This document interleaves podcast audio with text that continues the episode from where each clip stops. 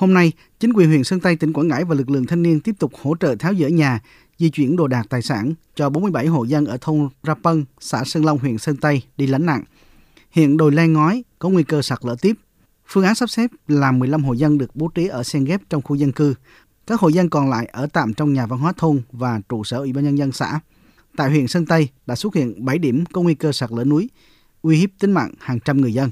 Những thông tin về sạt lở núi kinh hoàng khiến mọi người lo lắng. Khi người dân cả nước chưa hết bàng hoàng về vụ sạt lở núi ở thủy điện Rào Trăng Ba, tỉnh Thừa Thiên Huế,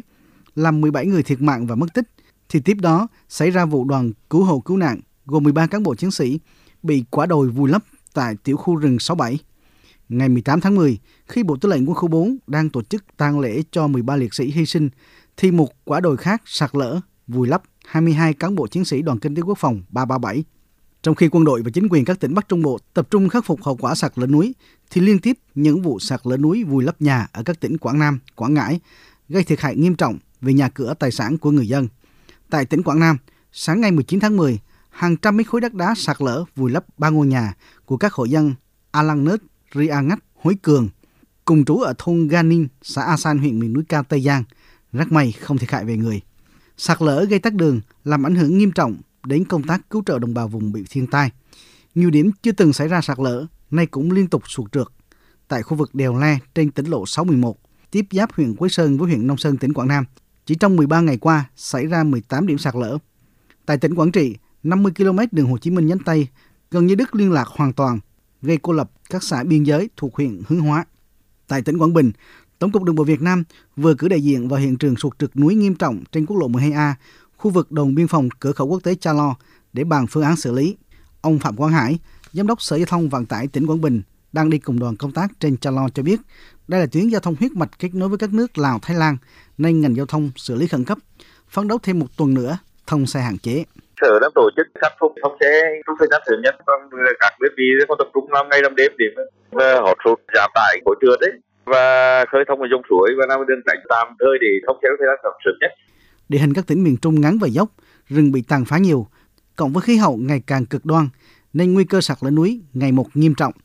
Việc sống chung với sạt lở núi là điều rất khó khăn. Ở miền núi, địa hình phức tạp, khó bố trí dân cư cách xa các quả núi. Nhiều thủy điện, dự án phát triển kinh tế xã hội cũng làm cho nơi sống của người dân miền núi thay đổi, đi vào các khu tái định cư mới. Trong khi đó, các khu tái định cư mới được sang ủi, nền đất chưa ổn định, nguy cơ sạt lở ở mức báo động. Ông Đinh Quang Ven, quyền Chủ tịch Ủy ban nhân dân huyện Sơn Tây tỉnh Quảng Ngãi cho biết, huyện đã chỉ đạo các địa phương di dời người dân ra khỏi các vùng sạt lở, cảnh báo và di dời người dân đảm bảo tuyệt đối an toàn tính mạng và tài sản cho người dân. Tuy nhiên, việc ổn định cuộc sống lâu dài cho bà con rất khó khăn bởi không có mặt bằng. Do cái địa hình nó quá phức tạp, Này là hệ thống giao thông, hệ thống nước sinh hoạt, điện là về nơi mới là hoàn toàn là, là không có. Rồi xa trường học các cháu cũng, cũng là một vấn đề. Cái hỗ trợ ban đầu cho họ để ổn định cuộc sống là cũng rất cũng tương đối khó khăn. Không những miền núi đối diện với nguy cơ sạt lở núi, mà ngay tại các thành phố, tình trạng sạt lở núi cũng đã xảy ra dẫn đến chết người. Năm 2018, mưa lớn gây sạt lở núi thôn Thành Phát, xã Phước Đồng, thành phố Nha Trang, làm 17 người chết. Hiện tại, các quả đồi ở thành phố Nha Trang đang có nhiều khu dân cư đối mặt với nguy hiểm khi mưa to, nguy cơ sạt lở cao. Chỉ riêng khu dân cư như xóm núi, xã Phước Đồng đã có 400 hộ dân nơm nớp lo sợ xảy ra sạt lở núi. Ông Lê Hữu Thọ, Bí thư Thành ủy Nha Trang tỉnh Khánh Hòa cho biết, nguy hiểm là thế nhưng thành phố chưa tìm ra giải pháp nào hữu hiệu. Đa số những người đó là sống bằng nghề biển, bây giờ cũng rất là khó rồi cấp tái định cư rồi mà không chịu ở rồi họ bán khu đất ra đi rồi lên xây trái phép đó thời gian rất là lâu để làm thời giải quyết hài hòa là bà con sống được nghề biển mà có chỗ ở như thế nào cho nó hợp lý. Vụ sạt lở núi A Lăng tại xã biên giới A San, huyện Tây Giang, tỉnh Quảng Nam vào ngày 19 tháng 10 vừa qua nhờ chủ động sơ tán sớm nên hàng chục người thoát nạn. Trước đó, khi phát hiện vết nứt trên ngọn đồi phía sau khu dân cư Ganin, chính quyền địa phương đã huy động lực lượng triển khai sơ tán khẩn cấp người dân đến nơi trú ẩn an toàn.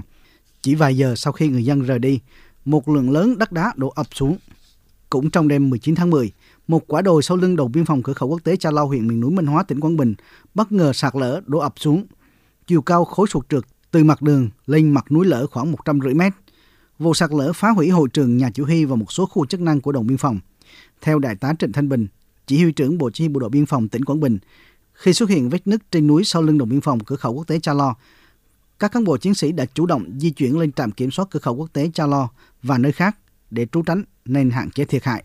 Mới đây, Thượng tướng Phan Văn Giang, Thứ trưởng Bộ Quốc phòng, Tổng thư mưu trưởng Quân đội Nhân dân Việt Nam yêu cầu các đơn vị quân đội kiểm tra lại các đơn vị đóng quân trên miền núi, chủ động sơ tán khi phát hiện nguy cơ sạt lở núi. Bây giờ chúng ta cũng có những cái đồn chạm rất lẻ, đó là biên phòng, rồi tổng cục kỹ thuật, tổng cục hậu cần là những đơn vị cũng có các cái kho ở trong các vùng rừng núi. Tôi yêu cầu đồng chí chủ nhiệm tổng cục kỹ thuật, đồng chí phó chủ nhiệm tổng cục hậu cần, đồng chí tư lệnh biên phòng, các đồng chí chỉ đạo đơn vị ngành dọc thuộc quyền của mình tổ chức kiểm tra ngay. Nhiều cán bộ miền núi cho rằng khi xây dựng các khu tái định cư mới nên chọn các nơi xa chân núi, không sang ủi nhiều để tránh thảm họa sạt lở núi. Ông Hồ Quang Bửu, Phó Chủ tịch Ủy ban nhân dân tỉnh Quảng Nam, Phó trưởng ban chỉ huy phòng chống thiên tai và tìm kiếm cứu nạn tỉnh Quảng Nam cũng đã từng có nhiều năm làm chủ tịch Ủy ban nhân dân huyện miền núi cao Nam Trà My, đề nghị khi xây dựng các khu tái định cư cần tham vấn ý kiến người dân sở tại. Theo ông Hồ Quang Bửu, bà con dân tộc thiểu số hàng ngàn đời nay ở miền núi cao có nhiều kinh nghiệm sống chung với sạt lở núi. Đầu tiên là phải giữ rừng không thể mà con tìm tiêu rừng nhiều quá và trồng thêm rừng vì ngàn đời nay người ta họ sống trên núi thì mình phải theo cái văn hóa tập tục của người ta, nếu là mình sắp xếp những khu dân cư làm sao đó là tham vấn ý kiến của người dân